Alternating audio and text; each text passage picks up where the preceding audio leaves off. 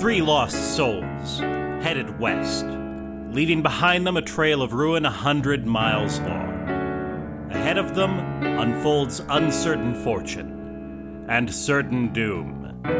Driven by vengeance, driven by a hunger for justice and a desire for a better world, they charge into the very jaws of damnation and round perdition's teeth.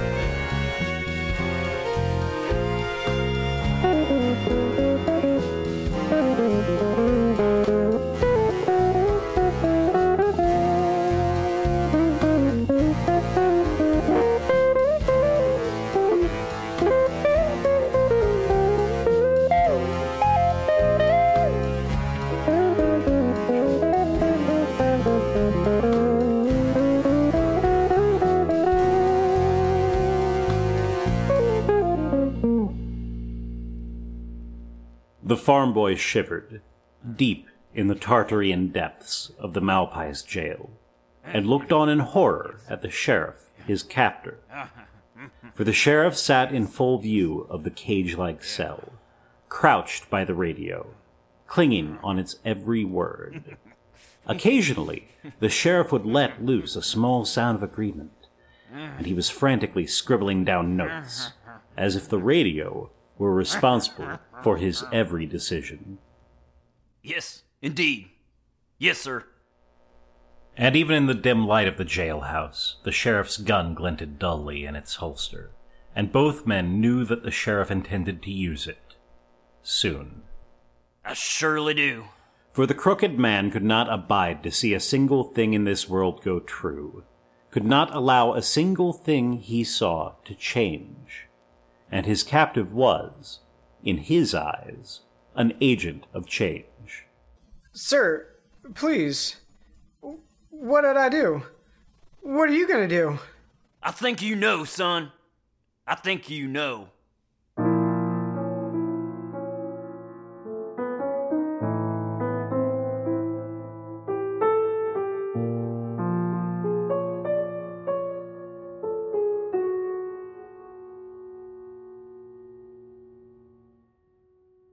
Listen, Doyle, I really don't think this is a good idea.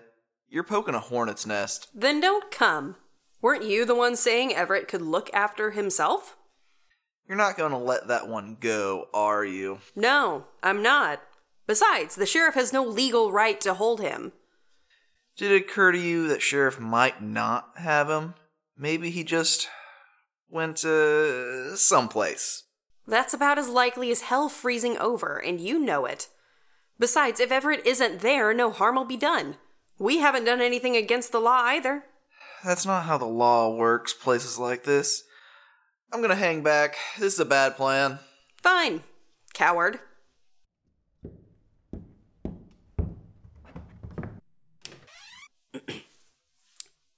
Mr. Sheriff, sir? Mr. Sheriff, sir, have you seen my brother? I thought he was just working on the car, but. Don't play coy, Chippy. What? I don't. Ruth? No. Is that you? Ruth, help! Quiet, you. I knew you were some kind of troublemaker the minute I laid eyes on you. You and your friend and your brother. Though, you two don't look much alike to me. Sir, you've got me all wrong. We're just passing through. A likely story. On the way to where? We're far from the main roads. There's nothing past here but desert and desolation. I think you must be mistaken, Sheriff. We just pulled off of the 66 not even an hour ago. So where are all the other cars? The people? The Okies, chiselers, vagrants, criminals dripping down like pus from a lanced boil? I. I, um. Seeger? Sounds like you're all alone. A lady out unaccompanied after sundown? That's improper. I ain't no lady, pal. Look, you don't have a reason to hold him there, so just let him go. We'll be out of your town at sunup. No reason. No reason. He's a vagrant. All you lot are. A caustic influence on the moral fiber of Malpais. I'd lock you up with him. Now, where's your other friend anyway? The Pinkerton dick you were traveling with. Now listen here. I don't have time for this backwater bull routine. What do you stand to gain from tormenting us? Come on, we'll be gone tonight. Disappear. You'll never hear from us again. Well, now, you see, it doesn't work like that. And how does it work? I say you broke the law, and I toss you in jail, and you right there forever.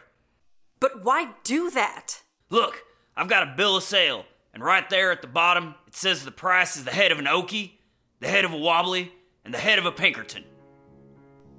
What? Plain as day. Now everything's been delivered, and you three rubbed me the wrong way, so it's not like I'm gonna complain too much about getting rid of you. You're an evil man. A crooked cop who can't even pretend to be a good person. Harsh words. An empty coming from you. Now why don't you just. Seeger! I'm right here. Keep your pants on, Doyle. What do you think you're going to do? I'm gonna stop you. From all the way over there? There now. If you're gonna shoot me, you're gonna have to shoot your friend. We ain't friends. Hold on, Doyle. This'll be quick. Wait! Wait! Why don't you. Of course, I could just shoot you instead. Gonna have to do better than that. Well, okay. Don't say I didn't warn you. Shit! How did you. Two of you? How many of you are there? As many as there needs to be. Now are you going to part with your head quietly, or do I have to use force? That's close enough, pal. I don't think so. Come on, let's get you locked away. Like fun you are. I'm out. Look at that. He's running away. You can never leave, John. You're on this ride until the end. He told me so. Seeger! You fucking coward!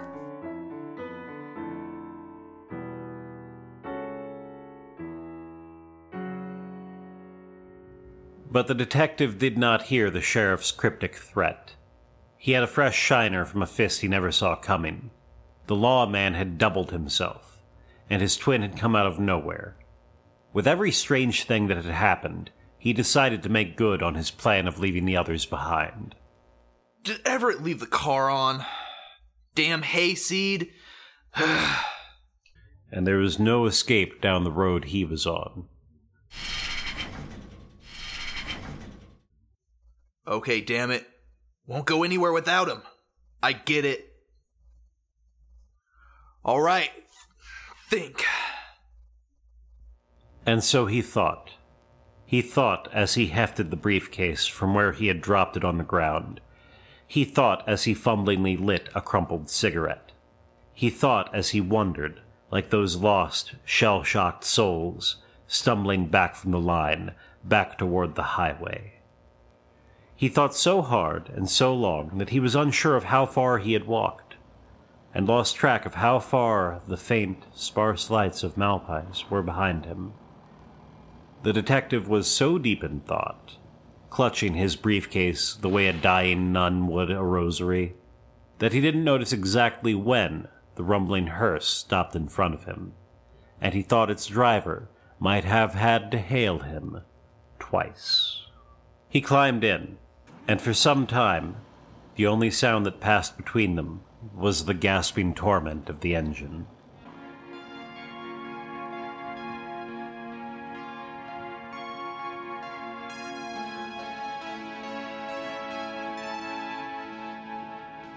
Thanks for stopping, stranger. Where you headed? Only really the one way to go. West? West? Yeah, you could say that. What do you mean by that? Are you going west or aren't you? Look, when you've been around these old back roads as long as I have, you learn you haven't got much choice in where you end up. West, east, south, north, all just points on a compass. Doesn't really match up with what the land does. The road's got ideas of its own, brother. What kind of talk is that? You'll see. I've been coming through this bad country for years, never seem to make it out. Soon as you think you've found your way, it spits you out back where you started. You aren't another wobbly, are you? I gotta say, I've had enough of that whole thing. What I'm saying is that running away from something doesn't get you away. You need to be headed towards something to get anywhere. See this briefcase? I'm taking it somewhere. I've got to get to California. You get me there without any trouble, I'll buy you a ribeye steak. You think that's gonna carry you where you've gotta go? Being a messenger? You try to pin your hopes on that, you're gonna end up in despair. What? It's worthy, but it's worthy for someone else. You've got other things to worry about, John Seeger. Like what? I gotta get this briefcase to San Diego. It's a big worry, sure, Listen, but. brother. And, and when did I tell you my name? Didn't have to. Anyway, there's things you learn when you spend as much time driving around this desert as I have. You see people, and a lot of times they're the same people, more or less. A couple of deviations, but mostly the same. But sometimes you meet someone and they're bound for something. Going places, like the farm girls say in the movies. And you're going places, brother. And I don't mean San Diego. What do you mean, brother? I mean, sometimes the best road is the one with the most switchbacks. Might not be the most direct, but won't end up with you dying in some lonely ravine. Understand me, brother? No. You will. So, uh, what? You're supposed to be some kind of ghost? My guardian angel? Nothing quite so celestial, John. You won't guess it. Just think of me as the other one. I'm just trying to get through, same as you. Can't get a straight answer from anyone these days. It ain't the time for that. Just remember switchbacks. Just because you're headed away from your destination doesn't mean you're not getting farther down your road. Remember, it's important. What in the name of God? For the detective had awakened, seemingly without having slept, in the passenger seat of a rusted out hearse a little ways from Malpais. Dawn had not yet come, and the desert seemed to lie under a layer of household dust.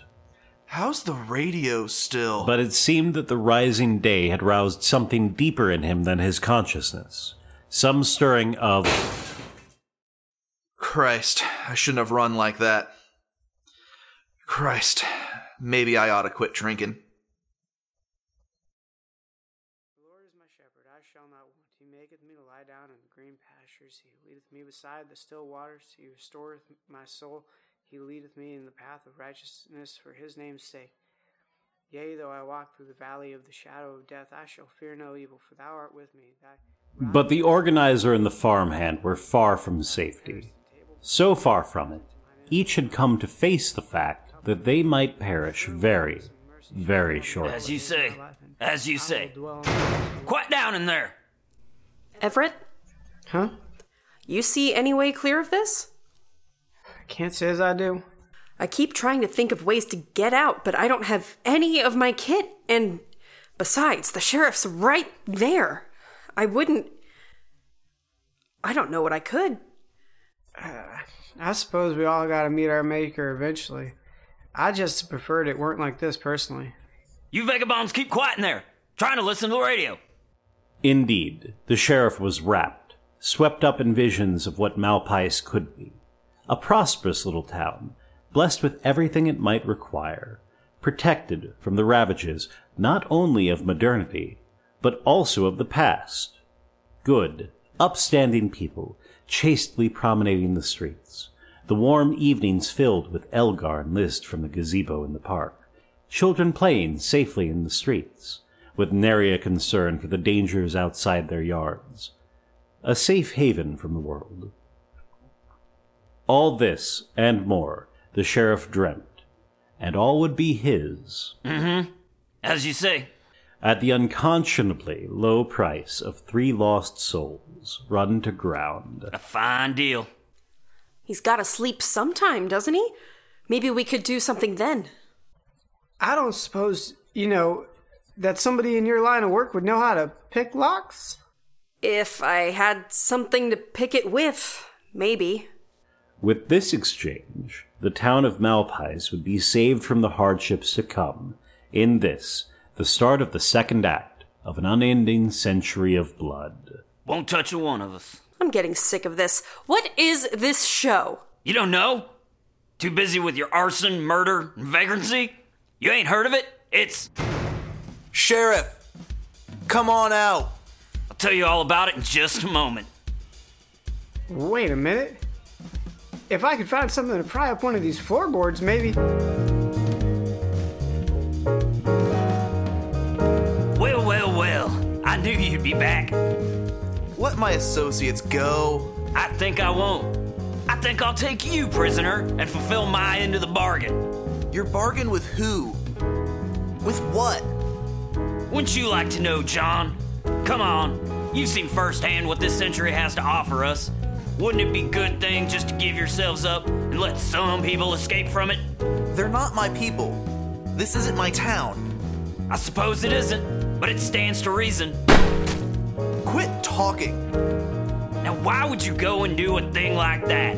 You have any idea how painful it is to be shot in the head? What the hell? You've only got three more shots, John. You think you can get rid of me with those? I can make more bodies for myself.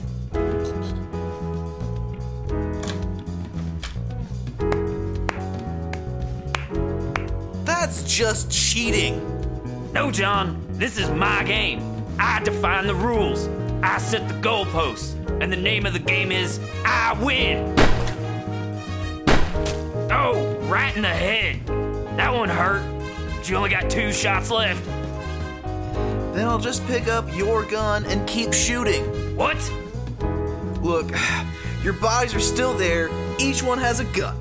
Every time you fall, I've got six. Five. Five. Only, you know what? It doesn't matter. Shooting you makes more bullets, and I can just keep on shooting you because you're dumber than a Klansman.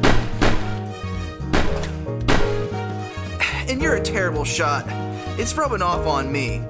Looks like we've got ourselves a standoff here. Or I can just keep on shooting you until you get the idea and don't come back anymore. We'll see about that. Wait, what the hell are you doing? I got out under the floorboards, but Ruth. Oh, you just keep on doing what you're doing. I just need his keys. Well, fine. Hey, wait. Shut up. Wait, toss me his gun.